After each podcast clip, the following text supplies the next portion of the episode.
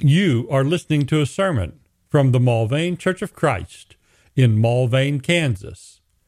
Subscribe in your favorite podcatching app or find and listen to any sermon online at mulvanechurch.com/sermons. 1 Timothy 2:15 is the end of a statement that Paul makes in instructing women. 1 Timothy 2 verse 9 starts the instruction, and the statement of saved or preserved through childbearing is the end of it. So let's read the whole thing. 1 Timothy 2, beginning in verse 9.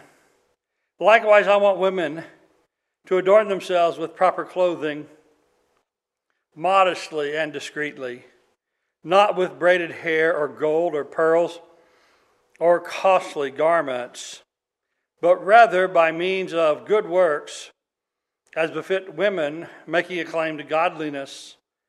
Let a woman quietly receive instruction with entire submissiveness. But I do not allow a woman to teach or exercise authority over a man, but to remain quiet. For it was not Adam who was first created, and then it was Adam who was first created, and then Eve. It was not Adam who was deceived, but the woman, being quite deceived, fell into transgression. But women shall be preserved through the bearing of children, if they continue in faith and love and sanctity with self-restraint. A couple of notes here. This is not a question of if women will be saved through childbearing, but of how, of its purpose. And what Paul is here promising, I think, is a special measure of assurance and hope for the ladies involved, because I have to say a lot of ladies would read 1 Timothy 2 here, verses 9 through 14, and think, man, that's quite the list. And then the fellow just sit back and I say, yeah, just do that, ladies. Come on, what's the problem? It's not always terribly sympathetic. But what we have here is some duties and restrictions at the beginning, but then we have the origin of these things, and the reason why the world is thus so ordered, which goes back to creation and the fall. And then we have at the end a but. And that is not to add extra restrictions or extra demands or any extra requirements, but just to talk about the spirit in which the things already given, which are certainly sufficient, the way in which those will be carried out. And so here today on Mother's Day, we'll consider this passage on motherhood and the way that it's going to be carried out in the gospel. And what we find is this salvation that's promised is, even though now, as it's just been brought up again, the ladies are doing this work under the curse. Of course, men, we're not free from that either. We're under a curse, right? You go back to Genesis chapter 3, and we find the fall, and we find the consequences of the fall. And that's why we have the need of modesty here given, is because, well, we have the need of clothes. And those folks who don't clothe themselves, it's almost as if they're refusing to acknowledge that we're fallen creatures. Why is it that men and women together, why did Adam and Eve, why did they cover themselves up?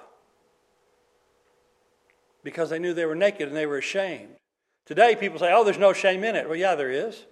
And doesn't everybody know that? And don't we have to teach ourselves out of the shame and try to overcome it? And so these instructions here about the clothing and the like, these go back to the fact and the consequence of the fall. And the curse has a lot more than just that, just clothing, as we'll get to here with the things of motherhood toward the end of this passage. So as it says in Genesis 3:16, to the woman, he said, after cursing the serpent, he'd crawled ground on the ground and eat the dust, and he was going to get his head stomped on, even while he got a bite in on the heel of the seed of the woman, but he'd get his head smashed in. But to the woman, he said, I'll greatly multiply your pain in childbirth. In pain you shall bring forth children. Yet your desire will be for your husband, and he shall rule over you."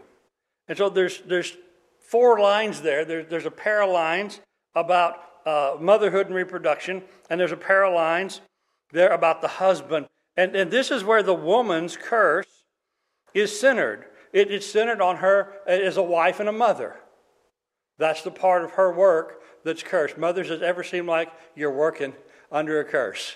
That somebody's or something's working against you.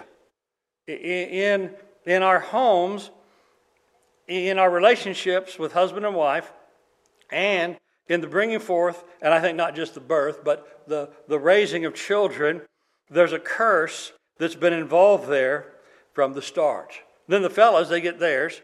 Verse 17 with Adam. "Then to Adam he said, 'Because you have listened to the voice of your wife, and have eaten from the tree about which I commanded you, saying, You shall not eat of it. Cursed is the ground because of you. In toil you shall eat of it all the days of your life,'" basically until you die. Then you're going to go back. And so the man's curse is primarily on his work. And the woman's curse is primarily in her home life. And well, isn't that the two big parts of life? Right? And so we are laboring... I'm sorry if we didn't put that up. We are laboring and have been from the beginning. We've been laboring under a curse. And the events that caused the fall and the consequences of that, we have been replaying and reprising in every generation since.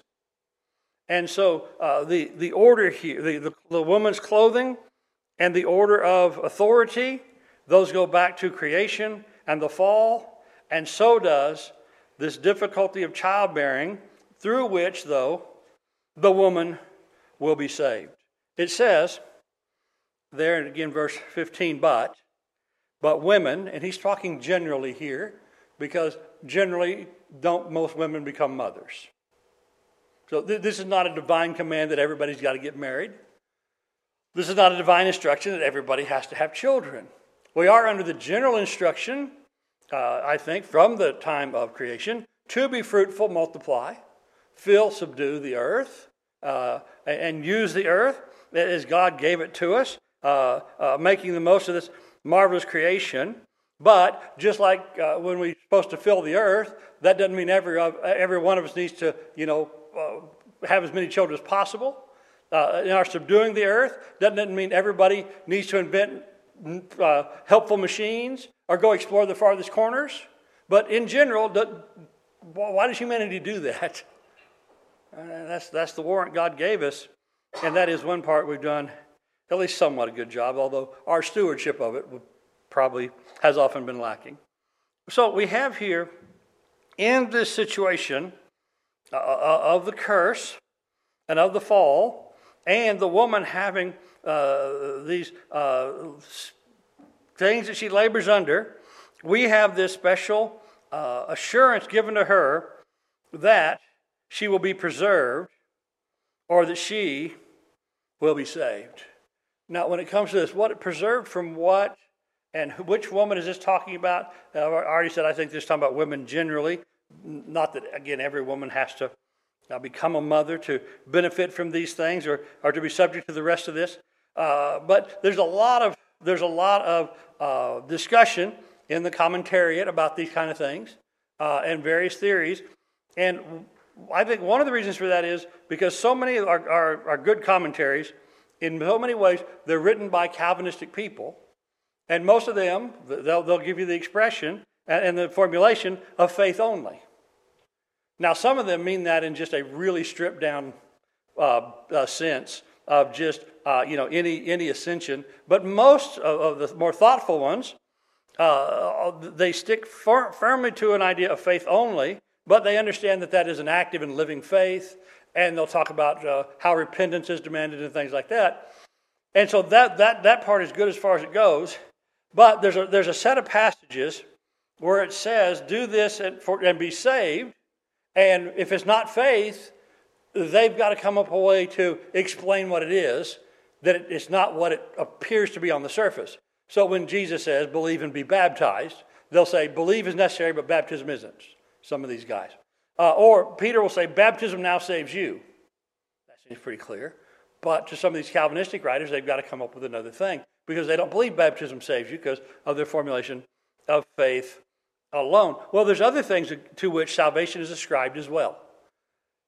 Last time I looked, and I may have a better study now than I did before, but the last time I studied this, I found through the scriptures 23 different things, literally 23, things to which salvation is ascribed. Now, 12 of those actions were on the side of God, things that God did that saves. But then there were 11 different things where it says, this saves. And so things like repentance and endurance, these save. And so, but if you have the formulation of faith only, then you can't have that mean salvation in the ultimate sense. Well, the same here. Those Calvinistic writers who are so good in so many ways, in this passage, they have to find another preservation or another salvation that's not the obvious one, because this isn't faith only. It's certainly a faith, as we see down in verse 15, but it's not a faith only. But I do believe that this is really an assurance of salvation for the women who are faithfully living their life, again, not apart or separate from Jesus Christ, but in Jesus Christ, and they're doing it under the conditions of this cursed world. Because you think about, again, the things of which the woman is cursed, she's going to be, it says, your husband will rule over you. We have four waves of feminism that are trying through social and legal and cultural changes to reverse the effect of that curse. It's not going to happen. But it's still something that needs to be recognized, that, fellas, our ladies, our mothers, our sisters, our wives, our daughters, they are laboring under a difficult curse that has been with us as long as sin has been. Now, sometimes we wish, don't we, that they'd appreciate how hard we work. Don't most men have a complaint at least once or twice about that with some lady in their life? Don't we really wish they knew how hard we work? It's like we're out here working under a curse. Oh, well, we are. And so it seems like sometimes the ladies in our lives don't recognize that. But I know for a fact, I've heard more from the ladies say that, you know, these things that we have that have to do with child rearing or childbearing, all the things that go along with reproduction, of which there are regular, set your clock by it reminders, right? Don't we hear the ladies say that they wished that their fathers or their brothers or their husbands or their children understood that they were likewise working under a curse? And we are. And so we should be sympathetic to those things and recognizing that each of us, in some of the most important aspects of our lives, we are working under a curse. And the common complaint about any time there's a curse is, that's not fair, or that's too much. That's a common and universal human complaint. What was it Cain said? We don't have the reaction of Adam and Eve. Maybe they were just in shock disbelief, and then they got quickly shooed out of the garden. They'd already made excuses beforehand, so God didn't listen to them after. But we don't have Adam and Eve's reaction to their curse. But when their son got a curse, we have his reaction. And what does he say? Genesis 4:13. He said to the Lord, my punishment is too much. I think the Lord knew how to punish. And the Lord gave him quite the punishment. But he thought it was too much. And he went on to make several lines of complaint in Genesis chapter 4 and verse 14. And so the fact that we men complain about our part of the curse, or the ladies might complain about their part of the curse, nothing new under the sun there. And this can be an intense thing. In the book of John, Jesus referenced some of the pains that went with this curse. John 16:20. Truly, truly, I say to you that you will weep and lament, but the world will rejoice. He's talking about when he would go away and after being killed. He said, you'll be sorrowful, but your sorrow will be turned to joy. Then he gives the illustration of the woman in childbirth. Whenever a woman is in travail, she has sorrow because her hour has come. But when she gives birth to the child, she remembers the anguish no more for the joy of the child that's been born into the world. Therefore, you'll to now have sorrow, but I'll see you again. Your heart will rejoice, and no one will take your joy away. And so there's the labor pain. There's the pain of the travail. Of course, that's not all of it. There's so many troubling aspects for women about every single bit of the reproductive process from the time, when those things begin until they end, and however many decades along the way that is, in the relations in these ways with their husbands, and the misunderstanding that's often there, and the frustrations on the part of both parties because they seem to be operating on different levels and sometimes at cross purposes. But for the men, is in the things of reproduction, is there any bit of it we go, that's really painful? A lot of pain there for the fella. No, the fella has, in this section of life, he has those parts which, although frustrating and confusing to him maybe at times, and dealing with women as he does in his youth, find women that way. No, pain is not one of the things we'd associate with it. But for the woman, there's pain and trouble all along the way. And then, if the procreative act is carried out successfully and brings that blessing from God, then who really then bears the brunt of the work and of the trouble and the pain?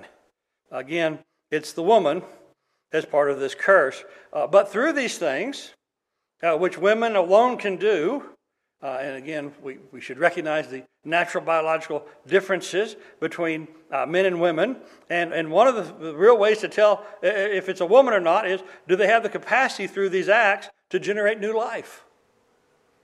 And they do. Women do. And so they're to be honored in this.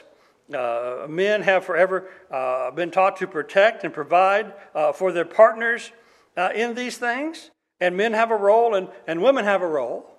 But especially when it comes to the things here of childbearing and the early years of children, who is it that has the brunt of the work?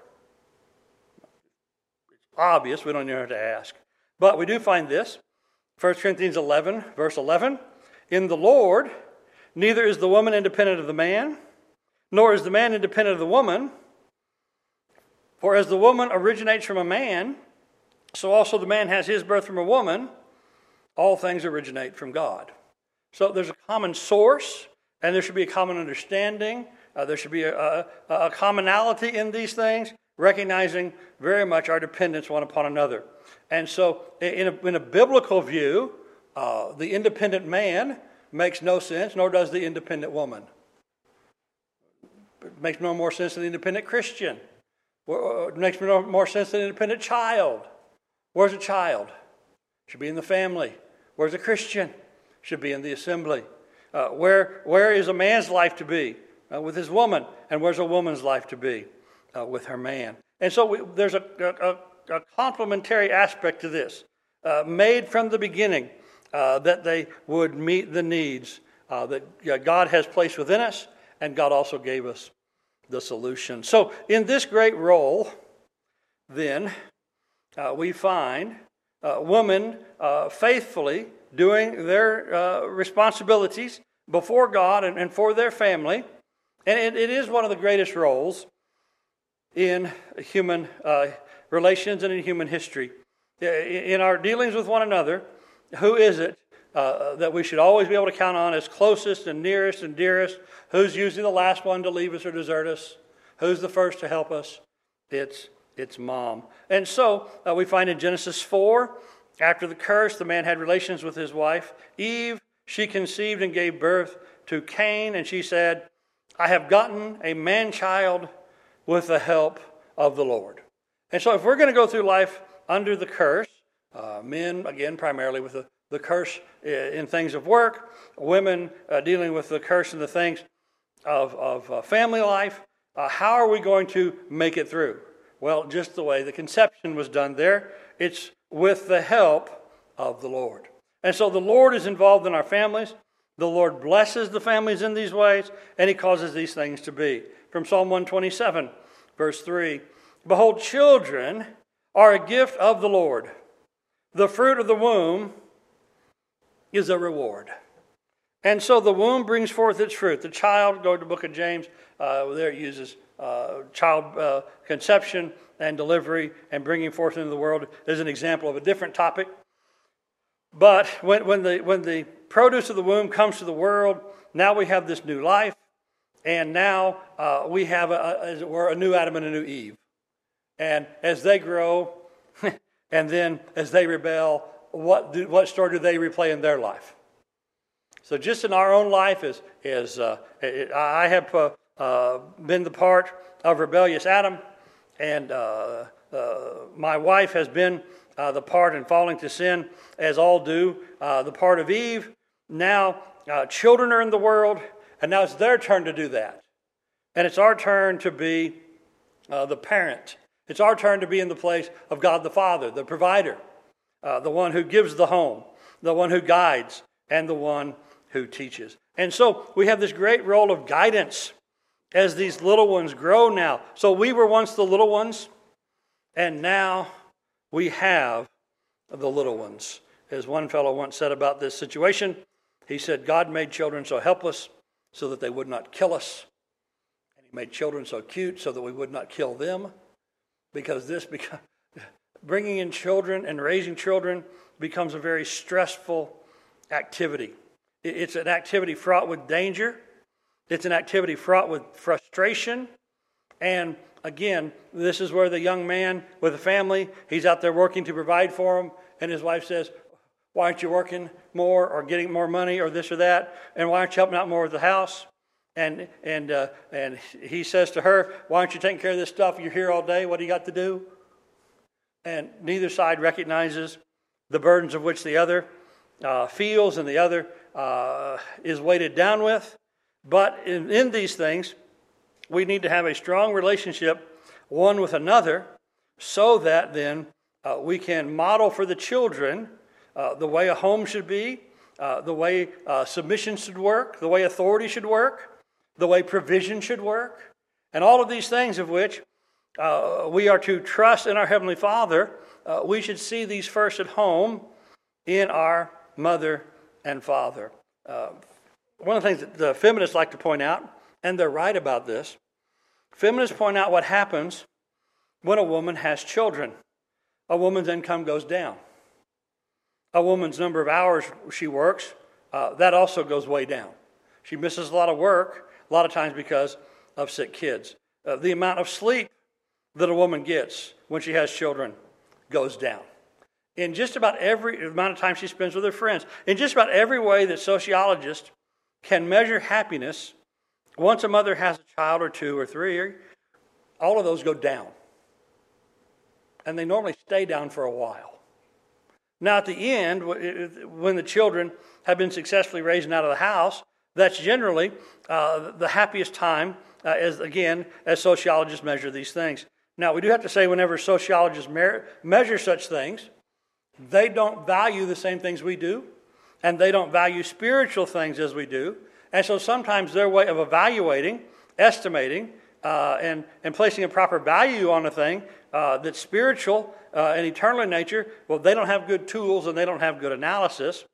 But they are sort of right on this idea of these things that can measure what happens when a woman has children. And so as it turns out, as painful and trying as it is, were you almost entirely at the service of another, or if you have twins, two at once, or you have multiple children before the others are very old, you have multiple children to which you are constantly giving yourself, motherhood ends up being one of the most selfless acts that anybody in our society does. And we don't really have a societal way to analyze, to evaluate, or really to honor that. The only person that's really going to honor that in fullness is the husband. And that's why being a single mother is such a difficult life. It really, really is. Now, in times past when families were closer together and more likely to be together, there was additional moral, maybe financial, and physical support by grandparents and by cousins and by aunts and by uncles. But now there's a whole lot of mothers who are having to do it very much on their own. And at the same time, our society has sort of ramped up the expectations of what we expect a mother to do. And for many women, it is they just find it all to be an impossible burden. Many of them, as a result, want less children than the previous generations do, and we see less children being born in families every year. And this year, with the COVID, it's been especially bad. We find, though, that we are to honor children in this way, in the things of the gospel. We're also given responsibilities with them toward God. Things like Matthew 18:10. Jesus said, "See to it you don't despise one of these little ones." Don't despise the children. Now, in this case, he was talking to the apostles, a group of men, and the children were somebody else's probably, and mostly. And I got to say, when you get a group of youngish men together, what do they feel about kids? They're in direct violation of this passage right here. Don't despise kids, right? But sometimes that happens where because of the demands of parenthood, the despising can happen at home. And we don't have the proper love even in the home for the children. That's why, what are the older women to teach the younger? To love their husbands and to love their children. And with that goes the discipline from Hebrews 12. Don't forget this exhortation. My son, do not lightly regard the discipline of the Lord, nor faint when you're reproved of him. For those whom the Lord loves, he disciplines, and he scourges every son that he receives. It is for discipline that you endure. God deals with you as sons. For what son is there whom his father doesn't discipline?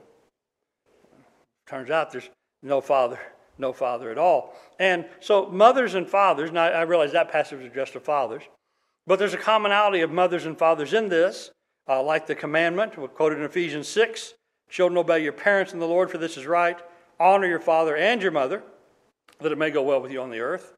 Or from Proverbs 6, my son, observe the commandment of your father. Don't forsake the teaching of your mother. And so mothers and fathers have this great role of teaching and providing and instructing. And then we think about when they get to be old enough to talk back. When they get old enough, and I don't know, what is the magic age when they learn to slam a door? What is the age they learn to walk off in a huff, or maybe go walk out the front door, or go jump in a car, or whatever? What are the age where those things happen, and how trying are those things to us? And in that we have to just remember, in this case, they are like Adam and Eve. They are despoiling the garden. They're about to come under a great curse, and they need to straighten up. But we, like the Heavenly Father, need to give correction. So there was a time when we were the rebellious one, doing some of those things ourselves. To which, of course, we always say, when I was your age, I never talked to my mother that way. And then the child goes, would you like me to call Grandma and fact check that? No, that's fine. Just trust me. But we see this repeated generation after generation. And we see these things come anew. And so there was a time when we were the one being trained and provided for. There was a time when we were the one who saw how these things should be, hopefully if we had godly parents. And then there's a time when we have to exercise those same things and teach those same lessons now to our own children.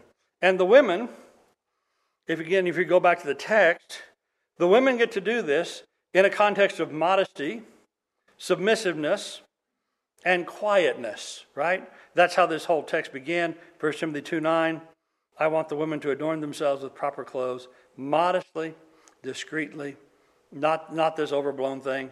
But it says, verse 11, quietly receiving instruction, not teaching, remaining quiet. So there's a quiet submissiveness, which the ladies get to do all of these things through. It's sort of like that statement, most of y'all probably heard it. They're talking about the great dancers of Hollywood movies of prior generations, and talk about what a great dancer Fred Astaire was. And then someone says, yeah, and then look at Ginger Rogers. And somebody said, but she was great too.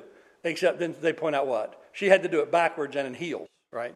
And so they're both unbelievable dancers, But imagine trying to do all that in heels. Well, Ginger did. And there are those, oh, that's not fair. Well, no, but it's not about fairness. It's about how things are. And there's a reason why women are given these instructions about clothing that men are not. Because with the beauty of the woman, which she can accent, and in either to great effect of goodness or to evil, with clothing, and the guy just shows up, you know, in kind of a dumpy beige suit, and he's fine, right? Sometimes he dresses up, and he kind of wears a boxy gray suit. Every now and again, he has a properly cut black suit, right? And how many questions does he have of style? Well, which dark-colored tie today, right? Which one goes best with gray today? The dark blue or the dark red? But the lady, look at her closet. What's all that? So there's a difference in roles. There's a difference in outlook. There's a difference. And what ridiculousness when we see men trying to be with the makeup and the heels like the women, right? We see that, and what do we think? Now, we just naturally say, well, that doesn't seem right. Because that's not the role of the man. The women have, from the beginning, from the order of creation, the men were given a set of roles and a set of curses, and the women a different set of roles and a different set of curses. And so the godly women go through life doing all of these things, again, like Ginger Rogers, backwards and in high heels, doing it in submission, doing it following the lead. And if we learn to be submissive to God, which we all need to learn, where do we get our first lessons in that? We got it in mom being submissive to dad. We got that in submission to authority at home. And in submission to authority, in these cases, human relationships, it's not about worth. It's not about intelligence. It's not about honorableness. It's not about being reputable. It's not about being worthy. It's about being in a position. And actually in life, how many dishonorable and disreputable people do we have to submit to?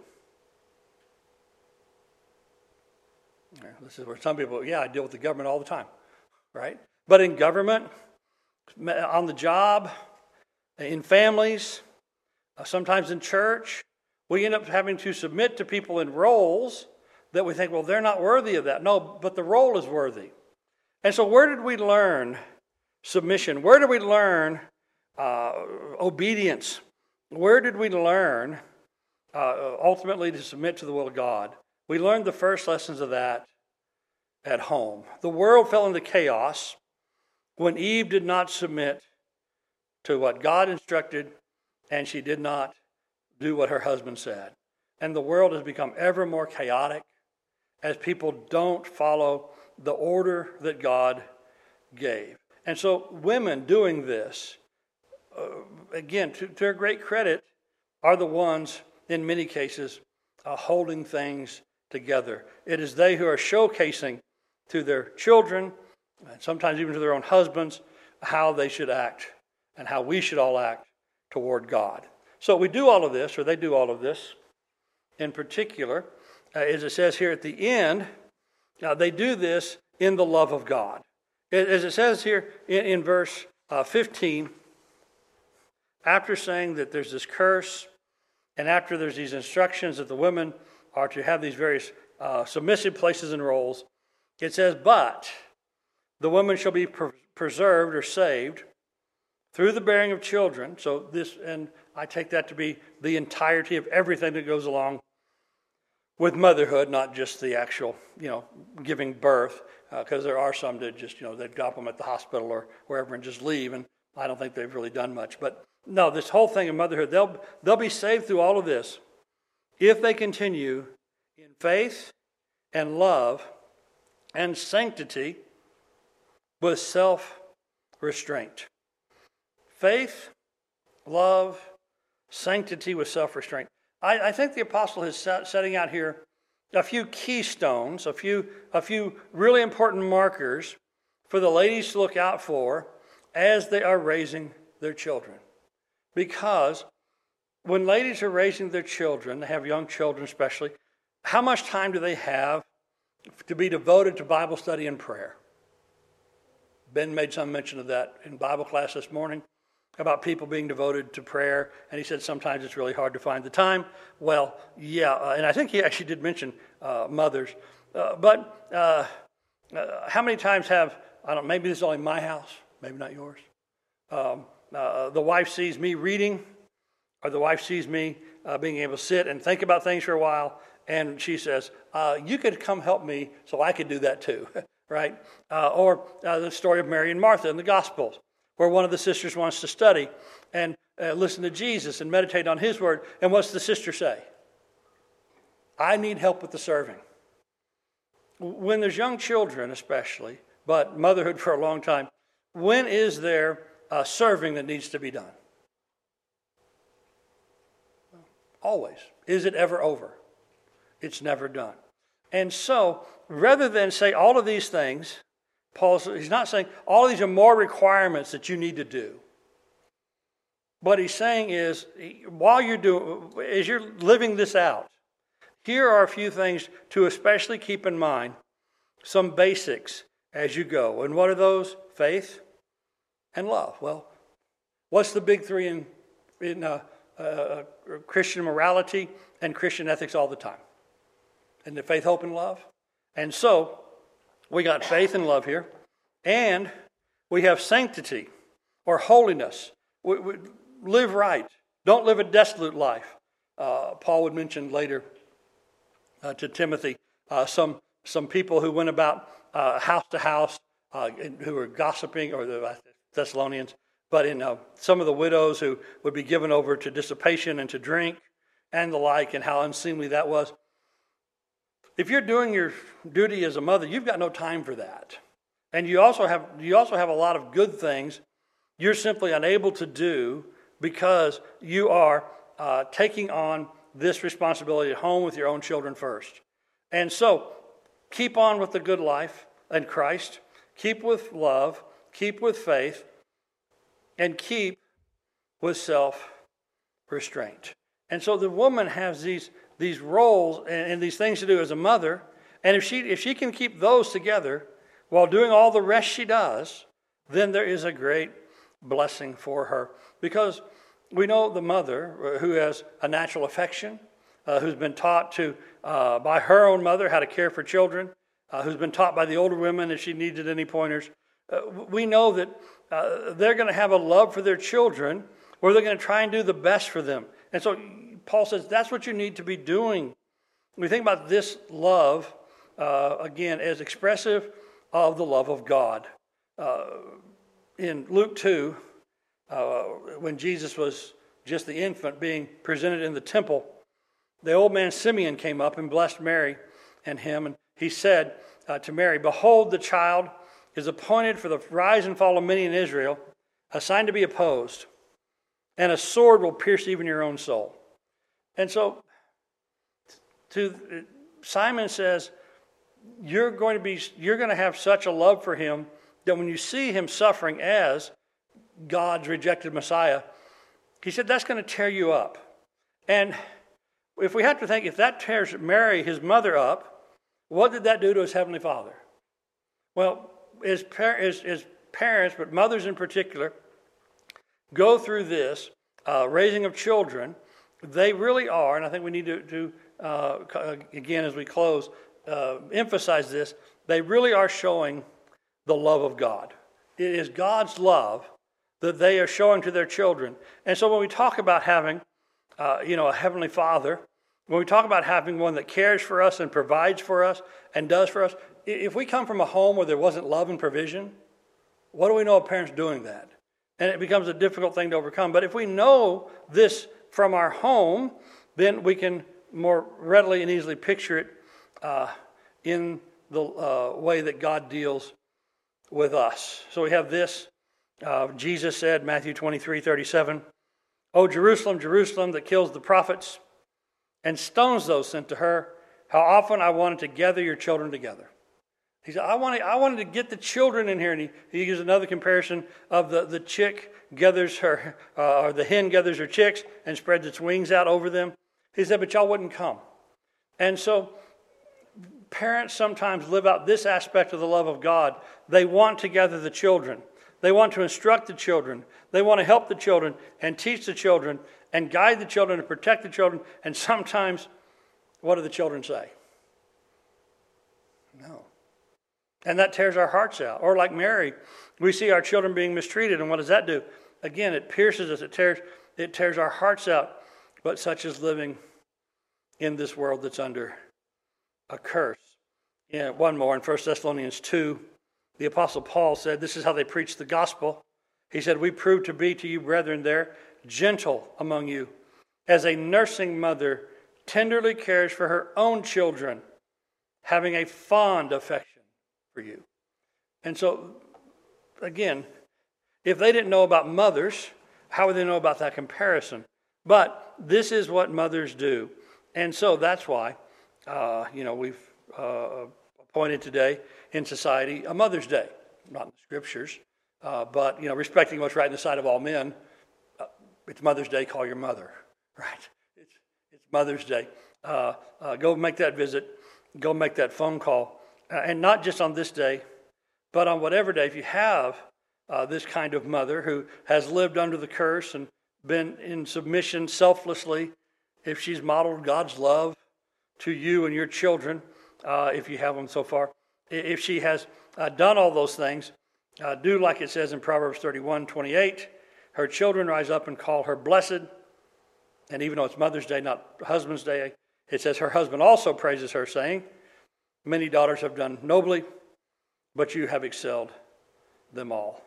Charm is deceitful and beauty is vain, but a woman who fears the Lord, she shall be praised. And Paul would say she'll be preserved as long as she continues here in faith and love and sanctity and these things. So give her the product of her hands. Let her works praise her in the gates. So what Paul says here, in light of those really onerous things that come from the curse and the order of creation in this fallen world, Paul really is, as I say, giving not additional instruction, additional requirements, but giving additional assurance that the women, as they do these things, will be preserved through the bearing of children if they continue in faith and love, sanctity, and self-restraint. Thank you for listening to this sermon from the Mulvane Church of Christ. Additional sermons and information available at mulvanechurch.com. Come see what a difference the Bible way makes.